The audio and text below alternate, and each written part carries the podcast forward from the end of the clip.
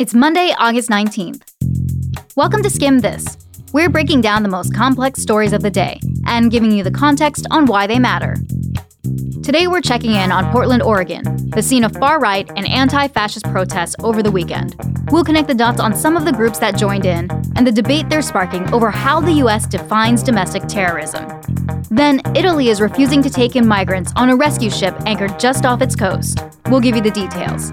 And finally, scientists have discovered the equivalent of a huge, real life game of Pac Man. We're here to make your evening smarter. Let's skim this. Today's episode is brought to you by Wix.com. The most complicated story today is about Portland, Oregon. And the protests over the weekend between far right and anti fascist groups that ended in 13 arrests and 6 injuries. Portland's been something of a ground zero for these kinds of protests. And ahead of the latest round this weekend, President Trump got involved, tweeting that one of the groups expected to participate should maybe be called a quote, organization of terror.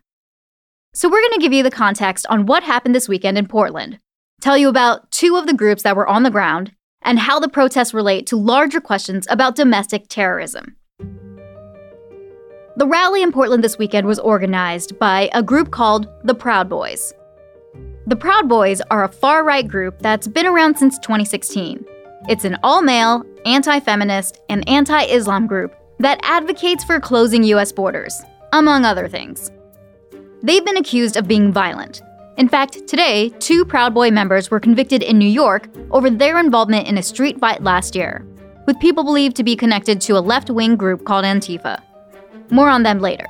A court found them guilty of attempted gang assault, attempted assault, and riot. The Proud Boys have been on the federal government's radar for a while. But in December, an FBI official reportedly said that they don't consider the Proud Boys to be an extremist group. The FBI says it'll investigate individual criminal behavior, but it's not in the business of policing ideology. More on that in a minute. The Proud Boys organized Saturday's rally in response to a group of the left wing protesters we just mentioned, called Antifa. Antifa is short for anti fascist. It's a loosely organized group, but many members are anti capitalist. While some Antifa members use peaceful tactics to disrupt political events, they're also willing to destroy property or use violence to confront right wing groups. At a different rally in Portland in June, Antifa members were accused of beating up a conservative journalist.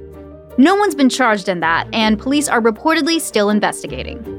The Proud Boys say Antifa should be labeled as a terrorist group. And ahead of Saturday's protest, President Trump seemed to get on board with that, tweeting that, quote, major consideration is being given to naming Antifa an organization of terror.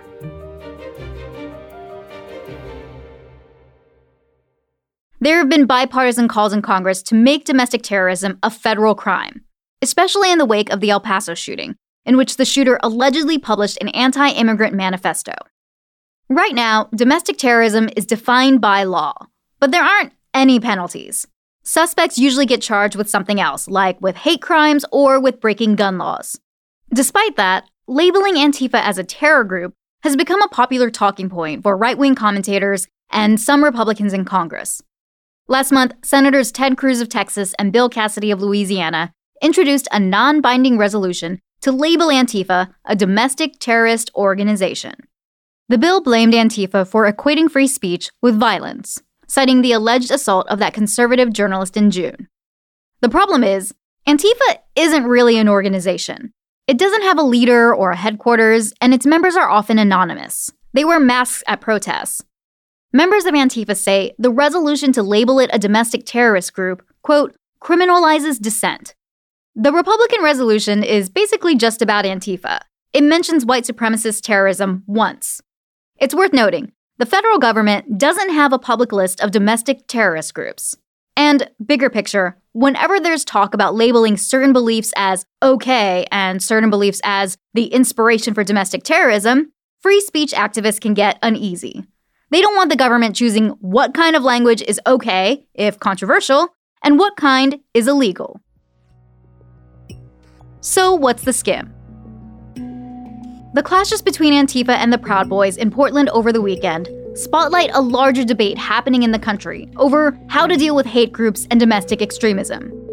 President Trump appears to be getting on board with the idea of calling Antifa a domestic terrorist organization. But critics fear that criminalizing ideology, as opposed to just criminal behavior, is a dangerous step.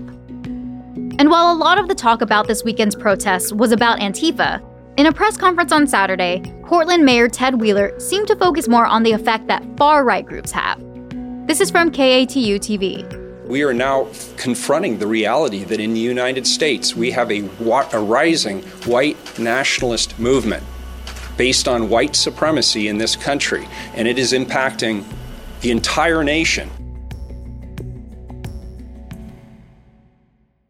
Coming up, Italy is telling a ship full of migrants they're not welcome.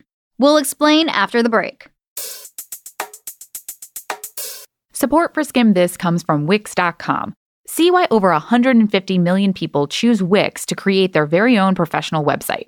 With Wix, you can easily start a blog, launch an online store, or create an event. There are hundreds of intuitive design features so you can tell your story exactly the way you want to. You can get started right away by simply going to Wix.com. That's W-I-X.com, promo code SKIM to get 10% off. That's W-I-X.com, promo code S-K-I-M-M-T-H-I-S to get 10% off. Italy is in a standoff with a ship carrying more than 100 migrants. The charity that runs the ship says it needs to dock ASAP, but Italy won't let it. So let's talk about this ship. It's a Spanish aid ship called the Open Arms, operated by a humanitarian group of the same name. Almost three weeks ago, on August 1st, the Open Arms picked up a group of around 150 migrants off the coast of Libya. It's not clear why this group of migrants, most from Africa, fled. But in recent years, over a million migrants have tried to cross the Mediterranean to escape poverty and violence back home. Last week, the ship tried to dock at an Italian island called Lampedusa, but Italy stopped it. Why? For years, Italy has been at the forefront of the migrant crisis in Europe, literally on the forefront. Italy is the closest European country to Libya, where a lot of the migrant and refugee boats leave from. And in recent years, Italy's government has moved to the right.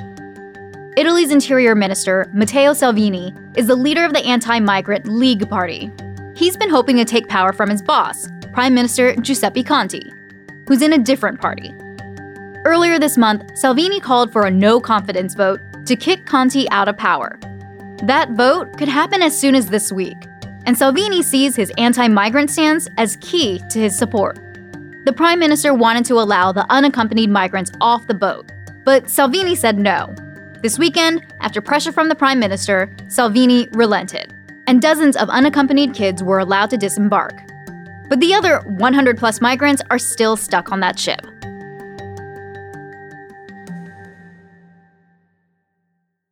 The ship says that conditions there are a quote, full humanitarian crisis. Some migrants have tried escaping by jumping off the ship and trying to swim 30 miles to shore. They were rescued and taken back to the ship. All of this comes as other EU countries like Spain, France, Germany, and others have offered to take in some migrants. Spain even offered to let the ship come to its port instead, but the aid ship says it would take days to get there, and that it can't afford to risk migrants' health by waiting that long. What happens next?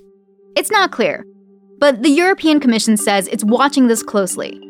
The Commission can help relocate migrants to different EU countries, but reportedly can't force Italy to let these migrants on its shores. Meanwhile, conditions for the migrants on the open arms are reportedly still bad. Doctors this weekend examined migrants on the ship and said their medical and psychological states were endangered. So while Italy's domestic politics play out, the health of dozens of people in the Mediterranean Sea could hang in the balance.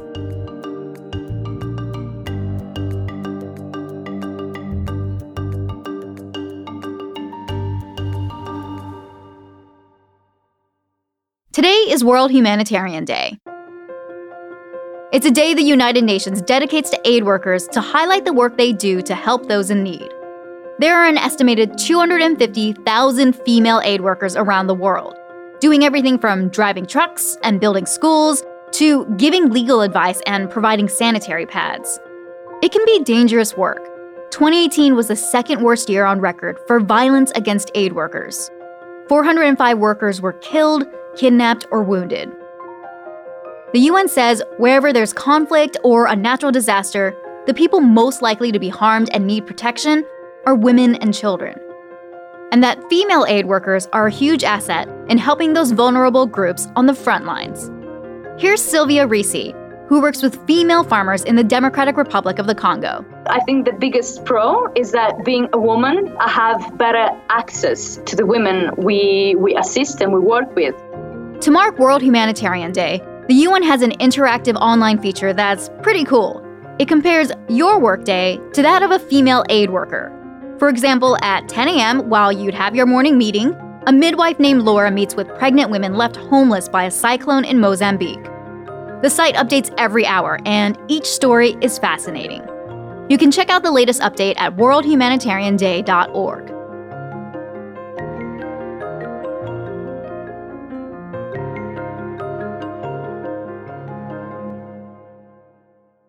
Before we go today, we've got a fun fact coming to you from space. Astronomers say they believe Earth just felt a space time ripple from a cosmic event that took place a very, very long time ago. Basically, the astronomers say 900 million years ago, a black hole somewhere out there ate a neutron star. Kind of like when Pac Man eats all the pellets until he wins the game. Apparently, that cosmic collision created a bunch of gravitational waves that traveled over 8,000 million trillion kilometers and hit Earth last week. Astronomers are 99% sure this is the first time anyone's detected a black hole and a neutron star merging as one.